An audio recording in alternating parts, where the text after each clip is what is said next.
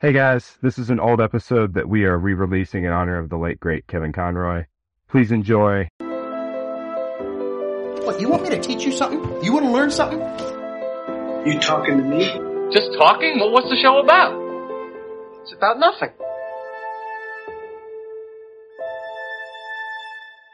Hi, and welcome to another episode of Much Talk About Nothing, a show about movies, music, and more, where we continue on our endless journey in search of something to talk about. As always, I'm your host, Grant Ingram, and joining me today, we have a very special guest, Kevin Altieri. How are you doing? Um, I'm fine. I'm glad to be here. Um, I didn't know I was that special. We're very happy to have you on. We also have my co-host, everybody, it's Grant Skillen. You've heard him before. How are you doing, Grant? I'm doing good. How are you, Grant? Oh, I'm doing great. I'm super excited to get to talk to both of you. Um, We all know you're more excited to talk to Kevin, so uh, yeah, I haven't done a great job of hiding that excitement. Um, yeah. That's okay. I had, I'm glad that people, people know who I am. Oh yeah. Um, I've been seeing your name for the last 12 years since I was old enough to remember every, any, com- or, uh, I can speak. Since I was old enough to remember any cartoon I, I've ever seen. Just, uh, seen your name. No. Thanks. So, so how did you get into animation? Like, what's your backstory? uh, how did I get into it? Um, well, back in the 80s, um, I was, uh, when I first came out to California, I was working in, uh, special effects, mostly. Um, the first jobs I got were, uh, in, um, special effects for a lot of cheap movies. You know, some of them were, you know, I worked for Introvision designing special effects like the, the, uh, they had a beam splitter system which actually goes way back to um, King Kong. But what Introvision had was they had giant VistaVision cameras that they had bought from Disney, and I guess a lot of them went to China. But they had uh, so they had like these really excellent systems to set up uh, where they they could make an actor look like he's in this vast environment. So they did a lot of movies. Like I worked, I think the first one I worked on was Megaforce. And if you remember that one, I don't know if I've ever seen it. Um, I'll Well, go look it up. not- you're not missing too much. Hal Needham. And, and like, uh, what was the other one I actually got to meet Oliver Reed on was, uh, and John Travolta. I got to meet John Travolta on, um, two, uh, was it, yeah, Two of a Kind with him Wow. and Olivia Newton-John. yeah. Uh, I, Scatman Crothers was on it, and you know, I, so they did a lot of things where they could, uh, where the devil would actually freeze time, and Oliver Reed played the devil. So, you know, the actors would be moving around inside of this environment where everything stopped. And they, so there was a lot of shots in there that needed to be designed. And oh God, you devil. That was another one, you know, that they did a lot of that Introvision shots. Um, anyway, but I worked, um, I met the Chiodo brothers there and I worked on movies like Killer Klowns from Outer Space. And I worked for David Allen on things like Robot Jox and I did storyboards, um, and, uh, you know, effects design and, uh, prop design and design giant robots and things like that. And, um, I had always been interested in animation. I was a big animation fan. I didn't know who Miyazaki was, but I was a huge fan of his because I would buy the uh, film books at in Little Tokyo and over at the Northridge Mall. Um, and so I would read. I didn't read Japanese, but I would follow him, and I thought that Miyazaki, this guy is like a god, you know. And obviously, he was influenced by the Fleischer brothers, and I was a big fan of the Fleischer cartoons. And uh, I heard after all that, you know, it's like, and, and I grew up, I grew up like you guys. Um, I grew up on Jonny Quest and was a huge fan of that. So I, you know, so special effects, live action, animation, I love both. Um, getting into animation in the 80s was more difficult unless you basically had enough money to go to college for it, which I did not. I went to one year of school in Boston at the Art Institute and another year, um, two years at the Kubert School. But, you know, where I learned comics stuff and uh, drawing, but no one taught animation. So, but on the job, I learned storyboarding and what I had to do. And, uh, I did a lot of designs for stop motion animation. Uh, a lot of, you know, did boards for stop motion animation with Dave Allen. And then, um, I heard about DiC opening up in, uh, Los Angeles. And I was, uh, again, even then I was watching Inspector Gadget, which had some very nice animation in it. And I'd see at the end, you know, DIC. And I knew they were a Japanese French company, but they opened up offices. Someone told me that they opened up offices in, um, Studio City, which was not far from where I was living. And, uh, I went to the address, found out the address and I went there and walked in and I had my, uh, uh, my stop motion animation portfolio. And I walked in and, uh, knocked on the door. The door was open because it was hotter than hell inside the place. It was just a storefront that they had converted. And there was no one there. I could hear echoes, you know. and I just walked in and said, hello, anyone home? Anyone home? And, uh, there was three guys like huddled over a drawing board. They had some, they had just moved in some furniture, not a whole lot. And, uh, it was Rudy Zamora, who was one of the producers of, uh, he, he was doing a show called Kid Video. I don't know if you remember that. I've seen a couple of episodes of it. Yeah. Yeah. Anyway, so I walked in and, uh, they said, what are you doing here? And I said, well, um, are you guys hiring? It's like, yeah, we're hiring. What, what do you do? Well, I do storyboards, you know, um, you know, he, you know, so you got any samples? Yeah. And I brought them over and there was no, no animation samples in my board. You know, it was just stop motion monster stuff. And, uh, they took a look at it and said, well, can you start?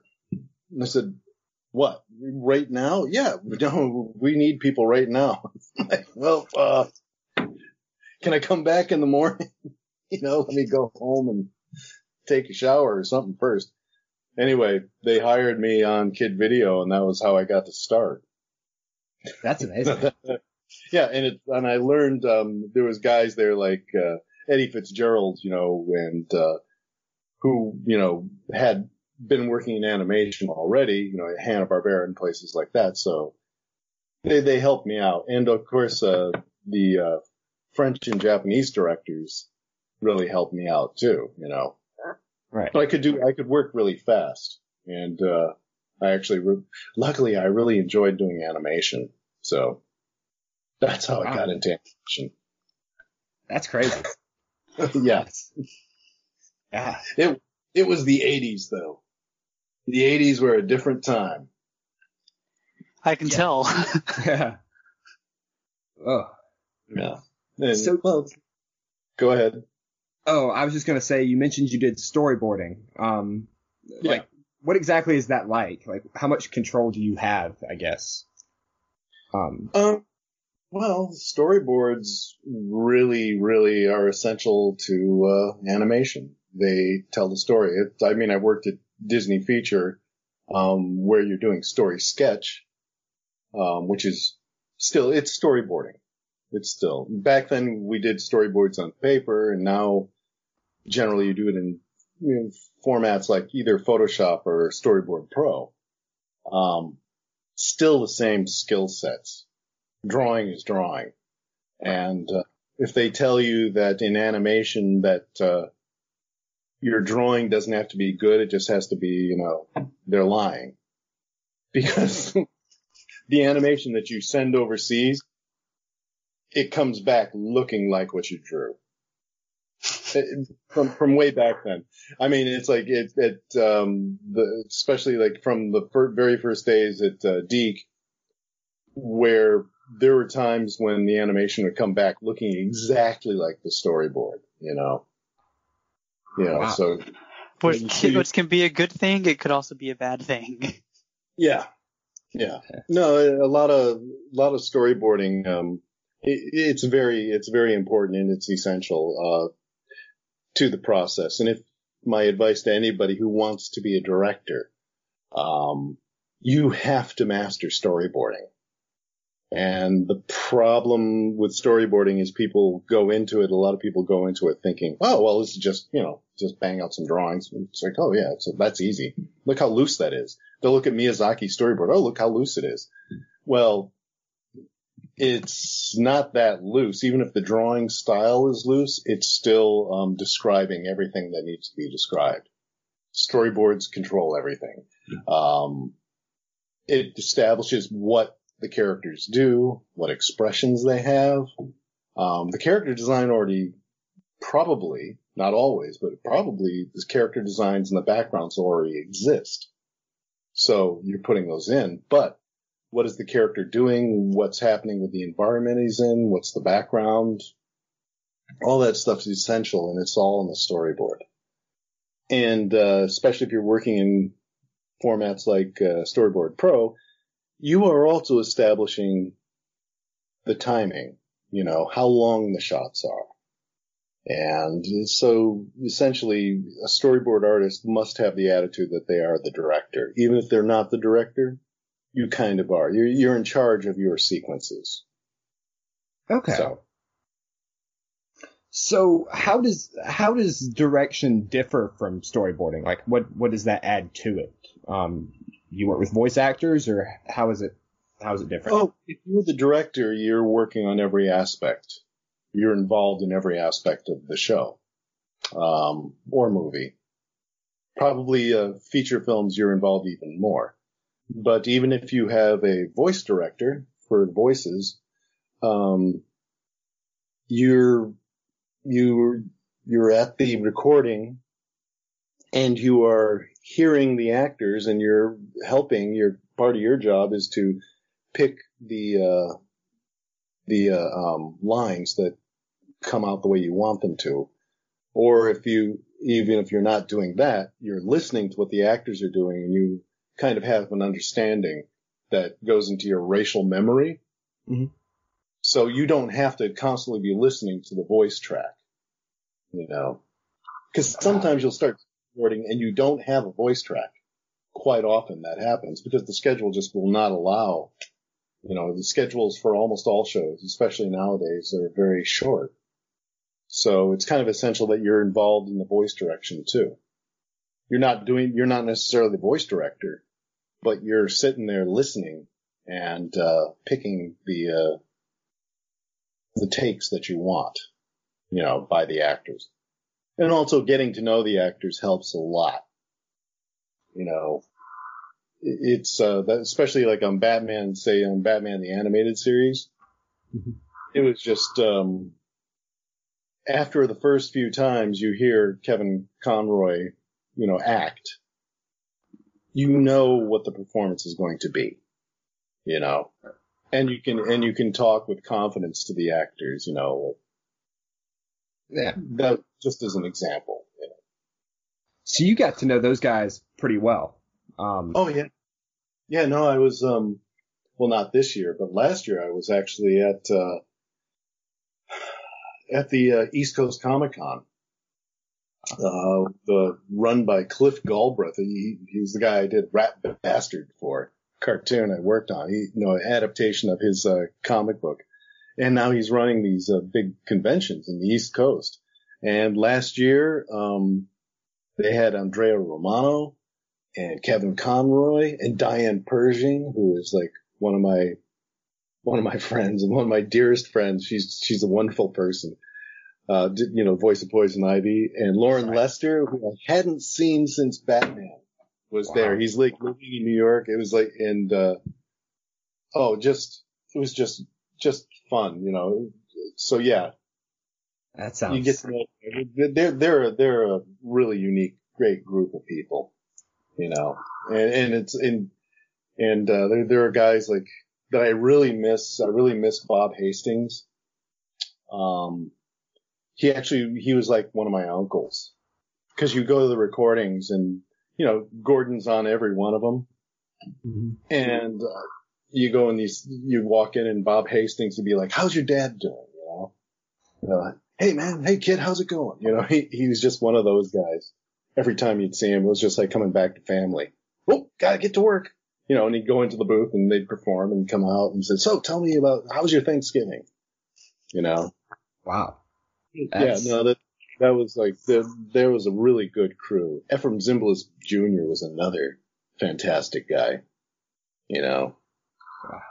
And then, yeah, and then, well, and Mark Hamill, I mean, I'll still, anything like on Gen 13 or whatever, anything, and then with Stripperella, any chance I get, I'll hire Mark Hamill.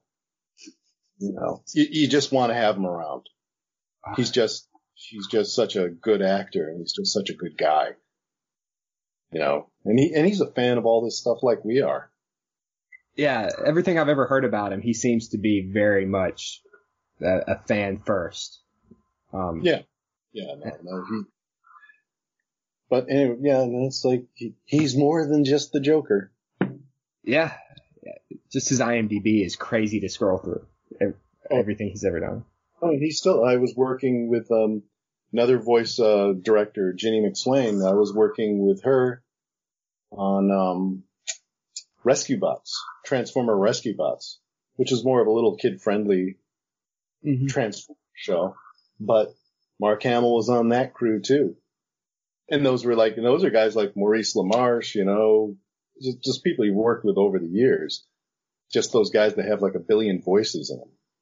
It's just, Wow. just a, just a great, great. It's that's that's the best stuff is when you get an ensemble cast that comes back week after week and you get to go to the recordings. Uh, it's kind of like you become part of their family, and it's really wonderful.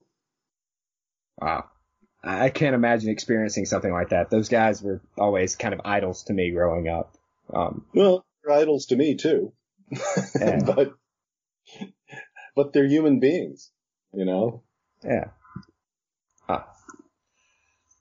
Um, speaking of idols, though, um, I have a friend who's a really big Pearl Jam fan, and um, I- told him we were going to interview you, and he he asked me um what it was like, kind of working with Pearl Jam on Do the Evolution. Um, that that was um that was that was a pretty you know it's like working the weird thing is is like working with uh, Eddie Vedder mhm was easy. It was like shocking how easy it was to please him because MTV MTV pretty much uh, objected to almost every single image uh, that's on the video.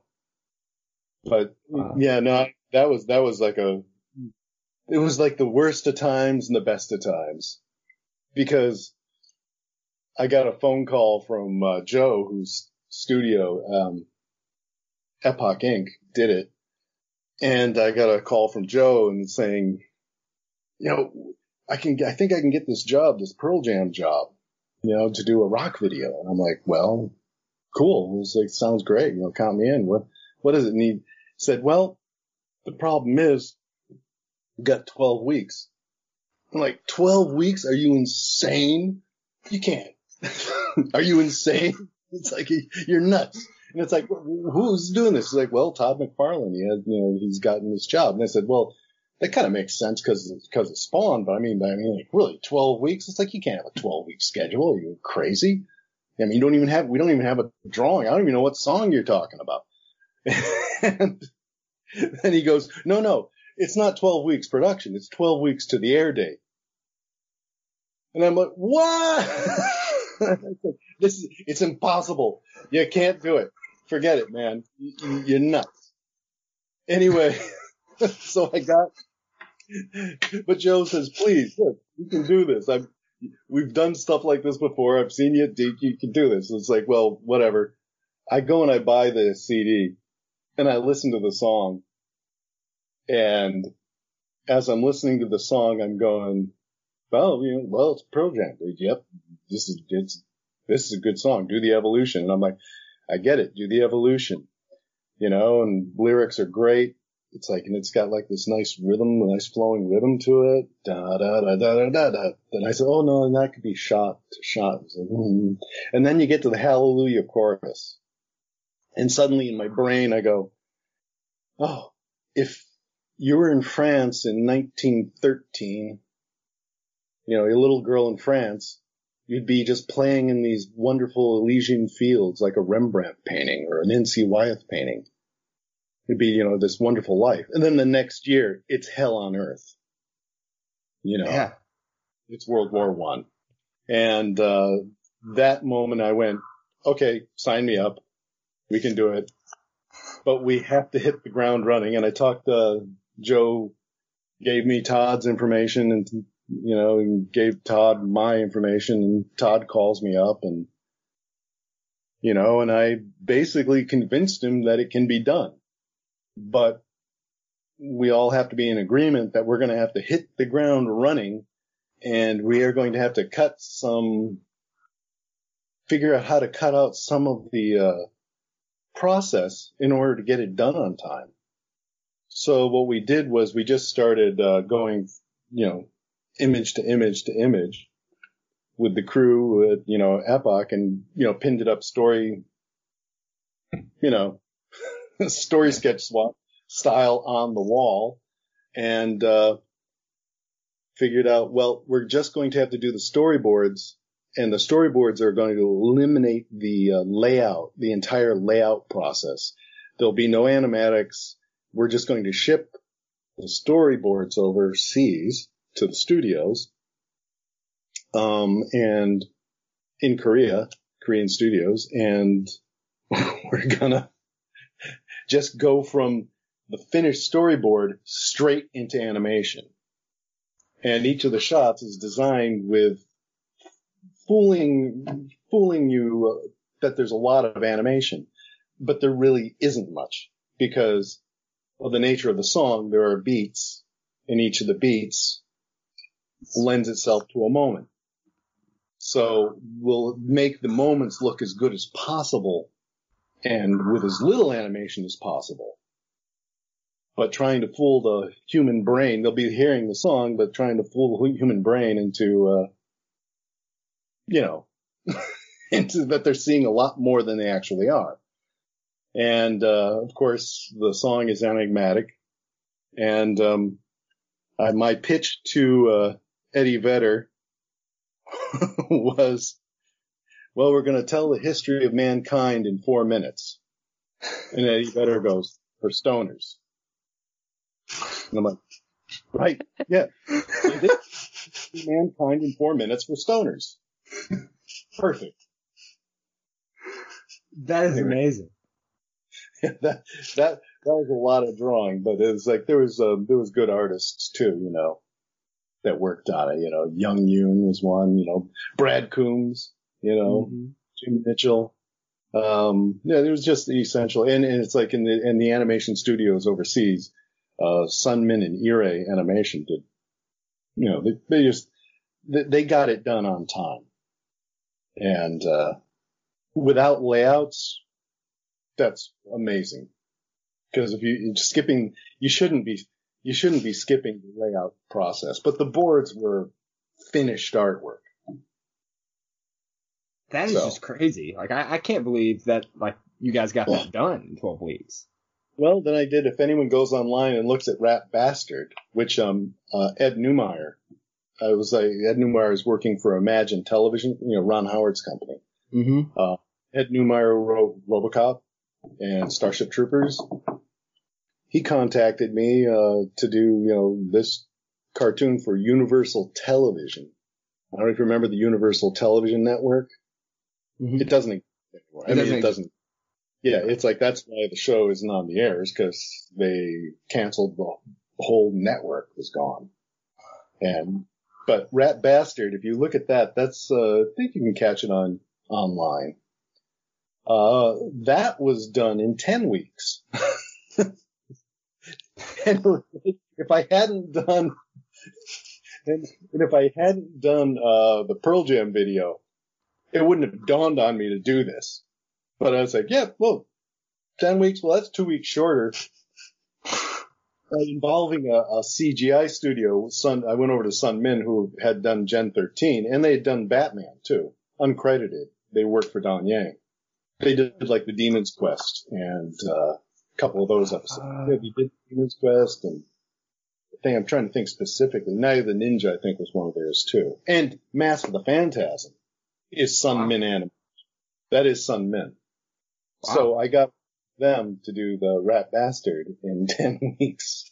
And by attaching a uh, full CGI company to them, they were able to do it because the CGI company is used to doing CG modeling. And if you eliminate the modeling part from the process, they ended up being able to do it and very fast and very convincingly. Wow. that Yeah. is No, that's even should more. check out Rat Bastard. I'll um I'll be looking that up when we get done recording. Yeah, it sounds. Look forward to that actually now. So Especially Grant, knowing how little time was put into that, now I'm interested too. yeah. So I have a question. What is your favorite project that you've ever worked on? You seem like you had fun talking about those last two, so I'm wondering if it's one of them. Well, like I said, it's, I mean, because of the situation you're, you find yourself in, um, it takes a lot of the joy out of it while you're working on it. Um, certainly Batman was a lot of, was, was really a pleasure. Um, Gen 13 was a pleasure to do. I mean, not always. There's problems. You're, you're in charge of something. But on Gen 13, I, um, had an office in Santa Monica near my home.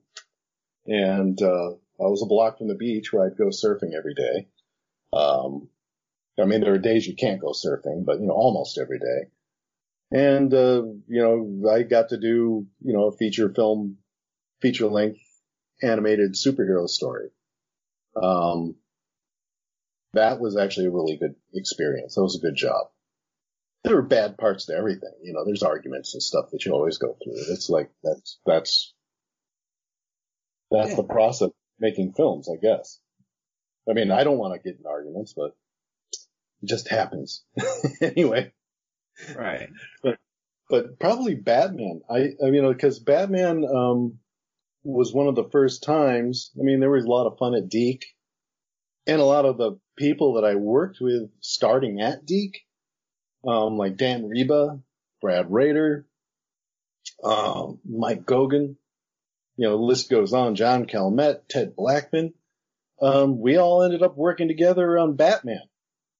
The difference between that, like on at DiC, we were all the one thing we all had in common was always trying for quality. You know, and you're working with animation studios that sometimes could really deliver it. Like some of the episodes of Kid Video and Alf and Alf Tales came out very well. Um, some of them. And you, you'd see like a lot of hope. And then when we started working for Warner Brothers on Batman, um, there actually was like that much more of a reward when the animation came back and it en- ended up looking good. Like on Leather Wings, when it came back, the first episode, you know, you don't want to do it, you know, in public, but you go like, yes. Yeah. Just the relief of like, this actually is working. Like, we're actually making something good. Yes. And that animation is just amazing. Like I, I, know what you're meaning because I've seen that show three times. It, it's just stunning every time. Oh, well, thanks. Uh, Yeah, there there were, and there were ones that surprised me, like Clayface, um, Feet of Clay Part 2. I mean, I sent that storyboard out, and I'm looking at it like I have no right to ask any animation studio to do this, but, you know, here goes, and you just cover your eyes and send it. And TMS, uh, knocked it out of the park. And I, that was probably Bruce and I I remember us in the editing bay, and I just remember a couple of retakes where like a stairwell sign was spelled wrong, and we just couldn't find anything wrong with it. It's like pretty much that's the work print that got made into the final episode. The animation was just so good. wow. Yeah, and and two part one, uh, TMS again. Man, they did a good job. Yeah. I, it, yeah, that's. I mean, it, so that that's like that that that was kind of like for all of us. That was kind of like the fruition that finally like you crossed over into something.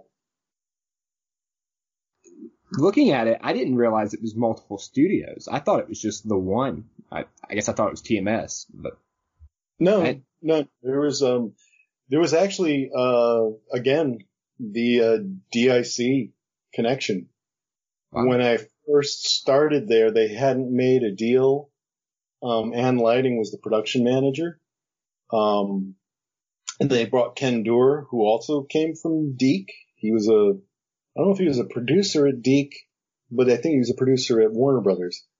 Um, he could have been a producer there. Anyway, but Ken was one of the translators very early on at DiC. He was one of the first guys I knew and he was fluent, you know, in Japanese, American English, you know, just, you know, he, he just was like the guy who communicated and, uh, they hired him and what happened was we were talking about, you know, cause I think Tiny Toons was done by, I can't remember who. It could have been AKOM, which was kind of a crummy studio at the time in um, Korea, and TMS. Uh, so I think they were kind of talking to TMS, and TMS said no to Batman. No, not interested. They wanted to keep doing. They loved doing Tiny Toons, and they wanted to just keep doing Tiny Toons, which I could understand. I mean, Tiny Toons is pretty damn good. mm-hmm. So we got, um, you know, Ken and Ken and Ann, they knew the same people in Japan that I did, you know, and so Ken, I believe, got a hold of Fukuda-san, um, who was, uh, worked for a studio called Kurumi, which I don't think was in existence anymore, but he formed Spectrum in Japan just to do Batman. And his episodes were, well, on Leather Wings. Yeah. It's like one of the best. Um, and he did uh, POV, which I think as far as like established, you know, kind of trying to get that Fleischer look to the cartoon. Mm-hmm. Uh, POV, I think succeeds better than any, anything, you know. And Right. that was, uh, that was Spectrum animation. And then Oh. AKOM slipped in there. And, and the thing is, is like, uh, on the last laugh, I'd worked with AKOM a lot at DiC and I did not like them. They were like one of the studios I really did not like because, you know, they had, they had a lot of trouble drawing things. But, um, I think it was because TMS was in the wings there and they were in competition with other studios that they actually came up and Last Laugh was actually quite a good job. The original voice, by the way, of the Joker was Tim Curry, who I got to meet, That's cool. which was, yeah, oh man. For my generation, it was like, you know, people can't really appreciate, I mean, I guess you can, how important to everyone, uh, Rocky Horror Picture Show was. You know, Yeah. for, for back when you're like geek nerd culture and all of a sudden this movie shows up and it's just over the top and it's made, it's just aimed from that theme song right through. It's just aimed right, right between your, your eyes, you know, the, the nerd fan, fanboy, fangirl eyeballs. And, uh, yes, I got to meet Frank-N-Furter in person. Wow. And he was a great Joker too, by the way. He just couldn't continue the job. He had he had uh, other prior commitments after the first episode. So Mark Hamill, of course, took over and did such a fantastic job too. Yeah, I'd- say he did a, a decent job. Just Yeah, yeah, just the greatest voice ever. no, it's just yeah, no, he just totally embodies the Joker. He makes anyone else doing the Joker just look pathetic, except for Heath Ledger. Yeah, Heath Ledger did a pretty good job too. Yeah. No, Heath, that was, you see, now that's another thing too, is like, and what I liked about Heath Ledger is like, there, it was just, and, and, Rip- you know, and, um, the latest one too, the latest Joker movie, I thought that was a great take. I But, you know, I- not, but no one's, no one's even attempting to try and do Mark Hamill. No attempt at all. They're, they're just going, they're just going somewhere else. That's hope that's something I hope to see in the the new trilogy. Like I'd really like to see Mark Hamill play Joker in live action. Like I think that would be really cool. that's something. It's like that's another thing going to. uh I've said this before. I can't say it enough. One of the great joys in my life is uh being able to go to the recording, and especially on Harlequinade. I mean, Mask of the Phantasm, awesome. Yeah. But Harlequinade and Harley's Holiday, when you see Mark and Arlene Sorkin acting Harley and Joker together, sitting next to each other. Well, Mark stands because he he can't he can't voice perform sitting down like most of the actors can. He's got to move, and somehow he moves without making any noise with his clothing. It's the like the slightest paper fluff or whatever in a, in a recording booth, you can hear it. Somehow he's hands are flying and his face animates and he's just so much fun to watch. And I really do it. Well, he played the trickster, which was kind of close. It, In kind of. Super- yeah, not quite the same though. No, it's not the same. And it's not the same. And it's and the Joker really took off when Harley showed up. That dynamic really made the character three th- totally three dimensional. hmm And that that's something that I always respect the show for, just introducing Harley Quinn. I always thought that was really, really neat. Yeah. No, no, that that was like a no, that that was that was like a great thing. I mean, Harley. It's it's like uh, Paul Dini came into my office one day, and he just goes, "You remember uh, Cesar Romero as the Joker?" And I said, "Yeah, of course, man. Cesar Romero's like awesome." He said, "Yeah, he always had a girl in the gang."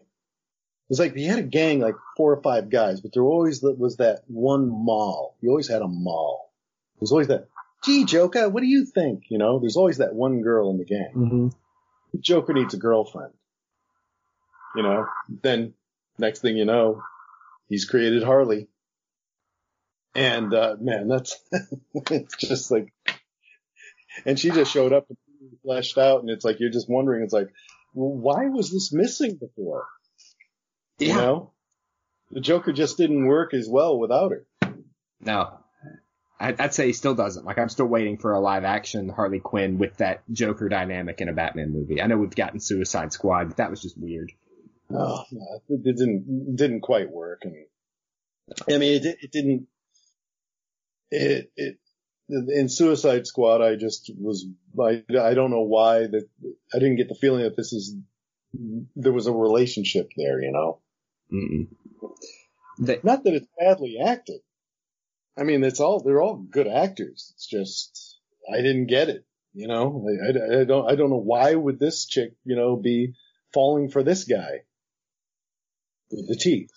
no, the teeth were weird. It was, Yeah, it was I just don't weird. know why. I don't know. I just don't know why. Now the Harley, the the Harley cartoon that's on right now. hmm Watch that. I've seen quite a bit of it, yes. Yeah, that relation that works. That one's actually quite funny. I love, love that show. It goes it goes way over the top, but I think you know that that relationship between the Joker and her, and I especially liked in that first episode where Batman, you know, and Harley are trapped, and the Joker has to make the choice. He says, "Well, he doesn't even blink. You know, he doesn't even bat an eye. I thought that was great. yeah. I love that show. It's just so funny. Yeah. No, that's like so. The, there's there's another good version, and and just how in that one the broad comedy show, they you know the Joker and her relationship with the Joker is essential. Right. You know. Without that, none of it happens. Yeah. And it's like and it's you know Ivy helping her out along the way, you know, trying to find herself. It's a, re- it's really a good dynamic, It is. and it's very and it's funny. Right. and terribly politically incorrect, but it's great. It's fun. Yeah. well, um, I guess moving back to Batman, what were some of the challenges you faced? Like you mentioned arguments earlier, but were there anything like specifically that stood out, um, like directing such an iconic character? Well, um, finally trying to get it right you know? Just trying to get it right. It was like a challenge, uh, cause early on the scripts were, mm, goofier. Um, Yeah. the, the, the original story editor had a different idea, more along the lines of what was regular standard for Saturday morning at that time. Although, although the show was primetime originally, too, both. And then it became the afternoon show every day of the week. Wow. Um, but yeah, like there, there was just a, uh, it was a little bit more goofy, the attitude. It was more close to, um, the Adam West Batman to begin with. Um, when we would work on the scripts, we would change it up, which would lead to arguments and stuff about what's getting cut out and all that. But what we were doing was like we were trying to go with that serious, uh, dark deco version of Batman. More like the, you know, you know, just a more serious version. Um, and then when Alan Burnett came on board, there was no, never any fight there anymore. It was done. You know, he was totally in, in, on board. Although he'd previously done DuckTales and Goofy cartoons at H&B. Yeah. But he was like one of those guys that you never realized it, but he was waiting for that chance to really tell real stories, you know. Yeah. And he did, you know. Anyway, that, that was, that was a struggle at first, but it, it you know, it, it, it started to work much more smoothly after we got the stories. The writers really wanted to do the same thing that the artists did. Yeah. That's Teamwork. makes the dream work. Yeah, Yeah. teamwork. Mhm. yeah. Know. Well, Grant, what what you got next, man? I think Yeah. So, what was your favorite episode that you directed of Batman the animated series? That's really rough. That is, that's just like, that's an impossible question to ask. Cause I, I mean, I love Harley's Holiday. You know, I think the animation on that came out great. But then again, Harlequinade has like the best ending of any show. You know, where, where the Joker's just like, baby, you're the greatest. It's just, and the Joker, I got to do like the Joker in a flight, World War One flight suit, flying a Martin bomber, you know, with the twin Lewis machine guns. yeah. That's great. And then there's like, but then there's Showdown. And Showdown, it's like I got to do Jonah Hex and, uh, you know, ironclad dirigibles. It's unbelievable. And then, you know, Ra's al Ghul, and it's like, oh no, no, Ra's al Ghul. It's like I got to do the Ra's al Ghul Demon's Quest with one of my heroes. Denny O'Neil actually wrote the script Wow. you know, who created the character. That's another thing. And then there's On Leather Wings, you know. Uh, so, see, it's impossible. Yeah. And then there's Mask of the Phantasm, but that doesn't count. Because that's a movie. It's a different thing. right. Yeah. Um, if you want to, we've um, we've reviewed Mask of the Phantasm, and we I loved it. Grant loved it. Um, so what were what were some of the stories that kind of came out of that? Like, what what did you love about it? What what were the challenges and that kind of thing? Oh, that was, um, Mask of the Phantasm was actually a feature film that was done on pretty much the same schedule that the uh, series was done. The only thing that I really have to say about that is that I got to do the Joker sequences. Um, cause up until that point, if anyone noticed, I never got to work with Mark Hamill. I worked with Tim Curry on the last laugh. Um, but I never got a Joker you know, episode the whole time. Um, so when that came around and it's pretty much a Joker's, you know, Batman origin story as well as a Joker origin story. I just told Bruce and Eric, like, please give me the Joker stuff for God's sake. You know, I want to, it's like, I haven't gotten, I haven't done any Joker. And so they graciously allowed me to direct all the Joker sequences. And, uh, that was, that was fun. That was like, that was a really good, that was good writing. Uh, that was a really good fleshed out character. Yeah. The only ma- change I think I made, and I, I- boarded Uh, myself. What? I um I lost connection for a second. I'm sorry. Um, That's it, okay. looks like Grant heard everything. I I apologize. It it like started glitching out on me. I couldn't tell if it was just me or everybody. No, Anyway, keep going. no, that's like so. The one, the only major change that I think that we made in the script was the uh, World's Fair. Um, much more of it takes place at the World's Fair, the old World's Fair, and you know, and uh, the end. The script was written more like a Dick Sprang or Jerry Robinson Batman, where they they're jumping on all these giant things. And I just wanted to reverse it because I remembered going to the World's Fair when I was in uh, Queens, New York, when I was uh, six, and my parents took me. And the thing that stuck in my mind was the city of the future, that giant miniature city that you actually rode through, you know. And I, as a little kid, I always wanted to just jump off and start stomping around like I'm Godzilla. So I wanted to have the Joker and Batman fight in the miniature city like they were Godzilla and King Kong. I loved that sequence. That that was my favorite sequence from the whole movie. Um, Yeah. I loved anything And- Joker was in. That was amazing. Oh, thanks. And I got to do auto gyros. I love auto gyros. That's why Ra's al Ghul flies in an auto gyro.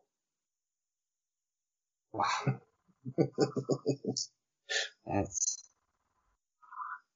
Anyway, I love that movie. I, like I like I mentioned before we were recording, that was my first Batman movie as a as a kid. Me and my dad rented it. On, I think it was Amazon at the time, and he's like, "This is Batman," and so I sat down and I watched it and I loved it. And then um got the chance to review it for the podcast, and I was happy to do that. And then now getting to talk to you, it's like a dream come true. I'm really glad to you know finally kind of tie the tie the bow on that story arc. Yeah, well, no problem. Yeah, it was in the theaters. Yeah, I, I don't know. I, I wasn't around to, I guess, see that. What was that like, having to put something in the theater? Well, we didn't do it for the theater. We actually did it for home video. Ah. and then Warner decided they wanted to have a theatrical release. So when Bruce and Eric went overseas, I guess they just explained like, cause it was boarded in like a little square. You know, television, the television set at that time was a square. Right. Uh, And so it was boarded as a square, but then they kind of stretched the edges out. And, it, and I mean, it felt fine. It's, I mean, I think it still looks good in like the whole theatrical format. Mm-hmm. I I agree. I, I never would have known. And the story, I think, is much, that's the best origin story, in my opinion. Although I really like Miller's, uh, Batman Year One. It was like Miller and Mazzucchelli. I thought that was really good, but I think that, uh, Mask of the Phantasm, I think our version of Batman Year One was actually, don't know, makes more sense. Why would that guy be Batman, you know? Why would you be Batman? You, you you know, it's like you, you may want to, why come up with that crime fighting way, you know? Yeah. Batman Year One, really, I don't know why he would want to be a, such a do-gooder, you know? If anything, you think he'd be a criminal. Yeah. In saying that, I still think it's a good comic. I mean, I love it. But um, I, I I was really impressed with the uh, that origin of him, and I love the fact that um, you have the dynamic of Andrea Beaumont. Mm-hmm. Um, I love the fact that um, her and Bruce having similar things happen to them, and Andrea comes back prepared to fight and to get revenge, and Batman's basically all about justice and nothing else. So there's justice and then there's revenge. And it's like Batman knows that once you start killing, you can't stop killing. Right. You know, when's it stop? And he will never kill. So Yeah. that guy, you know, that guy wouldn't, uh, Yeah, it's, well, it's the same with the Christopher Nolan movies and stuff. I, I go and I say, I think they're really great movies. I love them. But at the end, when I walk out and I say, I don't know why that guy is Batman. you know, No. like he just as soon kill you as like look at you. Like, it seems like that anyway. Right. Yeah. Well, that's um that's really amazing, and I'm I'm really glad to finally hear that story. Um, Grant, I think you have one more question, right? Uh, yeah, I think you kind of blended my one of my two into that one. I think I think you're right, actually. Yeah. Yeah, the other question, uh, one of them I had was just, what were some of the challenges you faced while working on Mask of the Phantasm? No, that that was them. Yeah, it was it really Mask of the Phantasm wasn't um really tougher. Um although and I probably could dig up the storyboard somewhere. One thing that I that I miss that was boarded in Mask of the Phantasm but was taken out for time. Um because again, it was locked down, you know, it's like feature length is they were very sticklers. It's like you couldn't go over the length. It had to fit. I think it was 80 minutes. I think it was 80 minutes. Right? And there, that was a hard ending. So there had to be edits.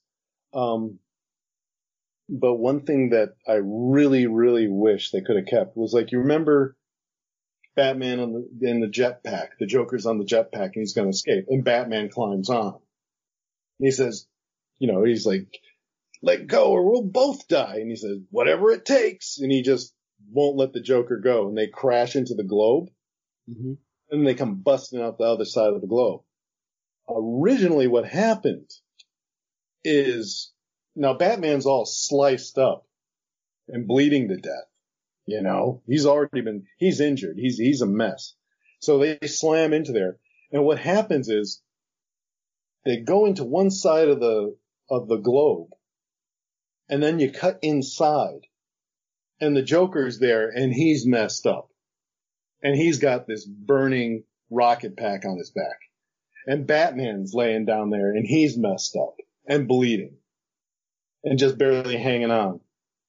And the Joker can't move. The Joker's just, ugh, you know, he can't move. He's unconscious. He's, his eyes are crossed and Batman gets up and crawls over to the Joker undoes the burning, you know, the jetpack that's burning is going to kill the Joker. And then he grabs the Joker and drags him to safety. And the Joker, that's when the Joker says his line, I'm stuck without another punch, without a punchline. And then once Batman with his last ebbing strength drags him and drops him, Joker's like, you know, looks over at Batman and just smiles at him like, oh, I love you so much. And he pulls out a knife and he starts crawling over to stab Batman. he can't help himself. I just gotta do this. And that's when Andrea Beaumont shows up. So all of that was cut out. So it goes like where he just slams to the ground and that's it. You know, and then Andrea Beaumont shows up. That would have been a really cool sequence to see animated out. Like I, I agree. Yeah. I, I hate that was cut. Well, it was it was storyboarded out, but I mean, there's that's just typical. There's uh there was more auto gyros, more slicing and dicing of Batman, and there was more of a fight in the uh city. Oh. You know, like for instance, the uh Chrysler Building, you know, the spike where Joker actually goes and tries to stab Batman. Mhm. Originally, he stabs Batman through the shoulder. Oh lord. yeah. And then, but then, you know, so that beat got taken out, so he just stabs and kicks. And Batman, Batman kicks him in the jaw. Because when he stands up, he actually pulls the spike out of his shoulder. But that was just another thing that was edited out. Well, I guess that was probably a little too heavy for a PG kids movie. Uh, Uh. not, not really. It was really, uh, time. They were, they Huh? were, there was like just, they started at that point, you know, I kind of wish that one of the flashbacks was trimmed down to allow more of that stuff because there really wasn't any objection to the, to those moments. Really Wow. wasn't. Yeah. Ah. They were just for, they were looking for places, uh, to take some time out. you know, so things had to go.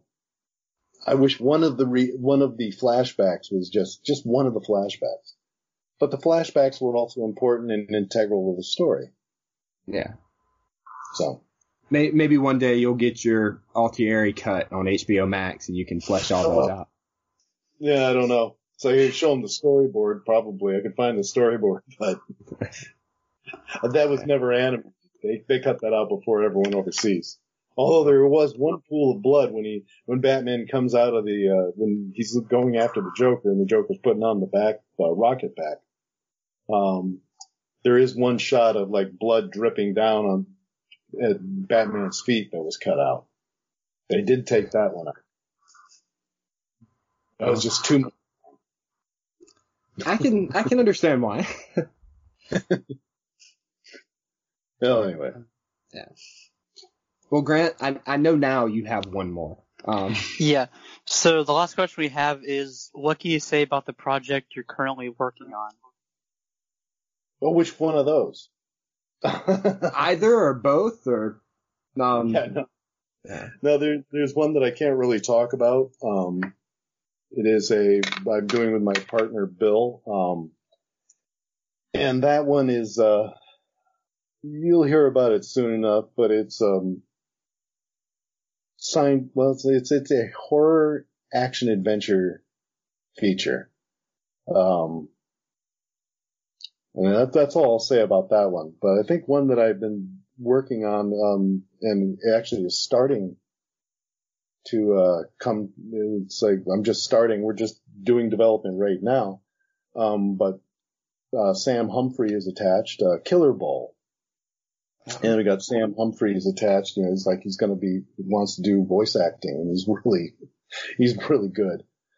Huh. And, uh, yeah, no, and, and I'm working with Gary Wolf, who wrote, um, he wrote the script. It's based on a novel that he wrote. It takes place in the future, kind of like a Blade Runner future. And Killerbowl is the sport of the future. And, uh, Sam's character basically is a combat veteran that gets into this game, which is kind of like a cross between American football and UFC. Wow. Yeah. I And it takes place in a future world, kind of, uh, kind of reminiscent of Blade Runner. Um, of course, you know, we, we- again, we're just designing it now, just getting started. Um, so that, that's, that's coming up and that actually looks to be like a, a lot of fun. I will be checking that out when it comes out. I'm I'm looking forward to it now. Um, Gary Wolf, he did um Roger Rabbit, right? Yes. That's his. Yeah. And another project that um, I was talking to Gary about doing, and uh, I believe I believe Sam is attached to that one is Ranger Raccoon, which is another. It's kind of a take on. It's it's kind of what you'd more expect from the creator of Roger Rabbit, um, but it is actually much more of a science fiction, futuristic story again. Um, yeah, not not not far in the future, not like in outer space or anything like that, but it's a world where uh you know where animalistic creatures, you know, interact with humans and it's normal. Wow. of course I have to reread the script and I'll you know, come back to you again, but that that's kind of the pitch right now. That's that's amazing.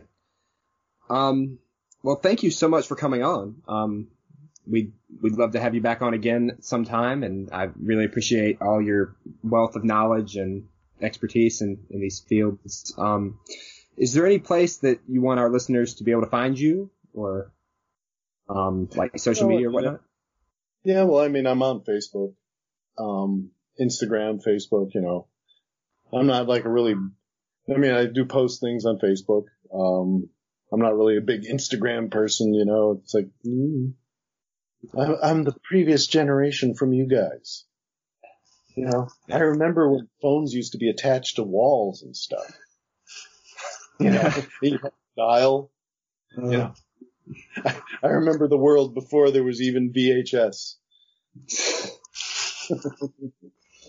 Ah, So yeah, so I'm not, I'm not like the the big internet person, but uh, but I'm but I'm on there. All right. Well, Grant, do you want to tell them where they can find us? Um, Yes, uh, you can email us if you want to be on the show, if you have any suggestions for stuff we should watch. You can email us at muchtalkaboutnothing at gmail.com. We're on Instagram at muchtalkaboutnothing, and we're on Twitter at MTAN podcast. Yep, and if you want to leave a review, you can do that at ratethispodcast.com slash much talk.